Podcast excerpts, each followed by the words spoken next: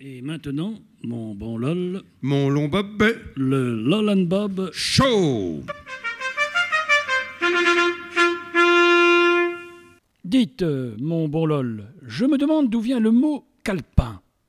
Ce mot, mon cher Bob, vient du fils du boulanger, ne vient-il pas Ah bon Mais oui, mais oui, quand il venait livrer les baguettes aux gens qu'ils avaient commandées. Et alors Et alors Eh ben, il avait une liste de personnes qu'il avait notées sur un petit carnet. Les gens à qui il devait les livrer Eh mais oui, naturellement. Et alors, LOL Eh bien, cher Bob, en le voyant passer avec son petit carnet, les gens disaient, et, et la formule est restée, en passant de l'enfant au carnet, Tiens, tiens, voilà le petit calepin